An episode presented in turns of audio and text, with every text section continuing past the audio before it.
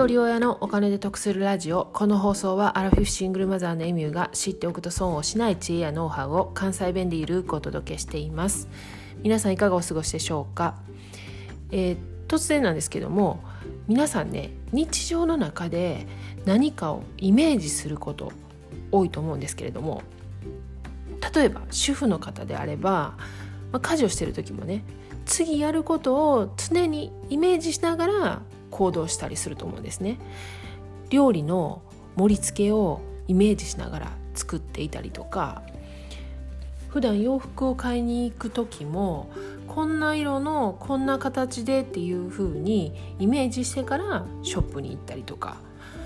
日頃何気にイメージする機会って意外と多いんですけれどもイメージのね持つ力ってめちゃめちゃ強いんですよ。ここでちょっとイメージを使った実験をしてみたいと思うんでお付き合いください。えーと、呼吸法なんですけれどもまず最初に鼻から息を吸って鼻の奥に、えーと、頭のてっぺんに伸びるパイプをつけてると思って息を吸ってみてください。いきますね。せーの。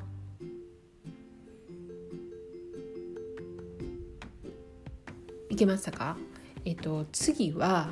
鼻から息を吸ってそのまま後頭部に息が抜ける感じのイメージで息を吸ってみてください。いきますね。せーの。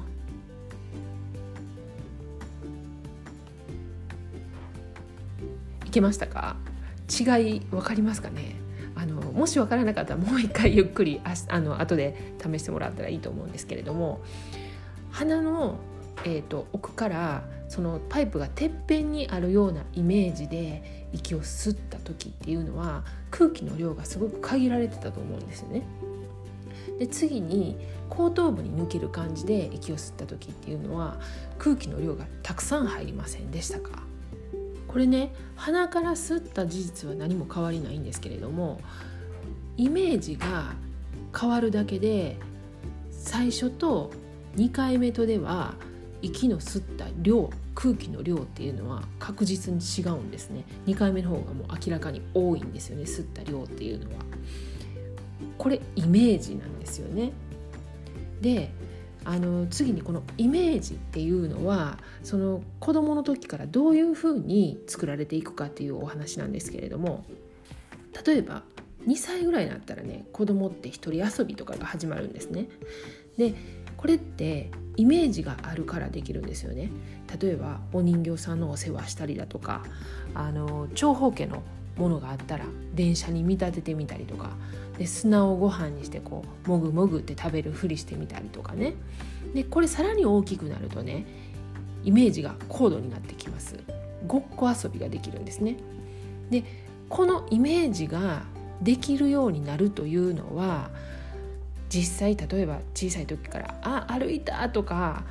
あ何か喋れた言葉が出たっていう時と同じぐらいやっぱり重要なことなんですよね。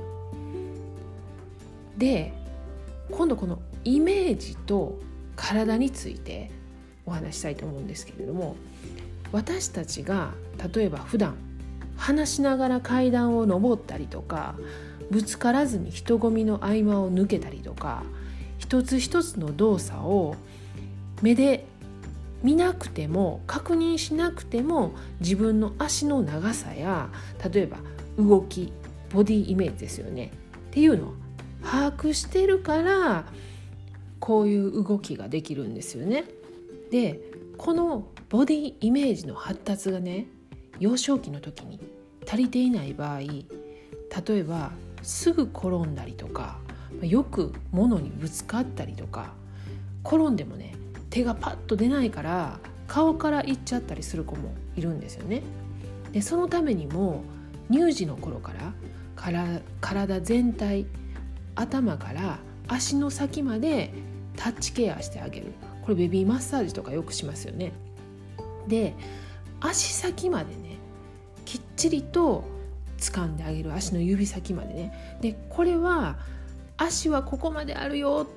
手の先はここまであるよ頭はここよっていうことを感触で教えてあげるんですよね。でこれもイメージを促します。でそれとは逆にね例えば事故や病気で手足を切断することになった場合ねあのまあ事故とかで本人がそれを知らなかった場合本人は亡くなった感覚はないと聞きますそして失ったはずの手足を動かしてる感覚さえ残ってるんですよね。また痛みすら感じられるっていうことなんですよ。すごいですよね。長年その生活の中であの使ってきた手足なんでそのイメージですよね。それがなくなってもまだそこにあるっていう風に感覚として覚えてるんですよね。それぐらいイメージってすごいないものをあることにできるんですよね。なのですごく強力なんですよそのイメージの力っていうのは。だから侮ってはいけない。あの過去回のね引き寄せるシナジーマップの作り方の回でもちらっと出てきましたが脳は現実と非現実を理解できないね。現実に存在する何かを見ることと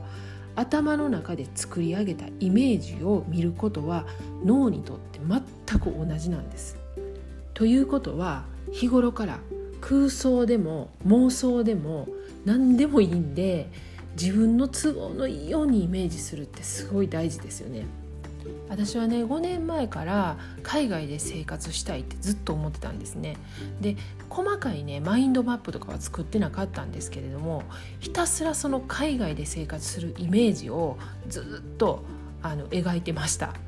でうちはそんな海外でまあつてとかそんなも全くないですしそんなチャンス、ま、全然ないはずなんですけれども3年前にその主人の知り合いが海外で仕事してるから手伝いにけえへんかっていうもう降って湧いたような話が来てそれでハンガリーに引っ越しすることになったんですね。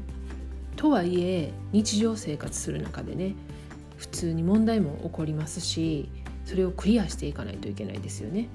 やっぱり単に願ったことがね叶っただけではすぐ潰れてしまうんですよね。でその時に方向を示す地図がねあることで揺るぎない計画を立てることができるんですよね。それがまあ過去回に放送したシナジーマップの作り方っていうところで詳しくお話しさせてもらってるんですけれどもまとめますとイメージっていうのはとっても強力なので侮ってはいけないっていうことを実体験交えてお話しさせてもらいましたまた概要欄に過去回の放送のリンクも貼っておきますんで合わせて聞いてみてください。最後までお聴きいただきありがとうございました。今日も笑顔で。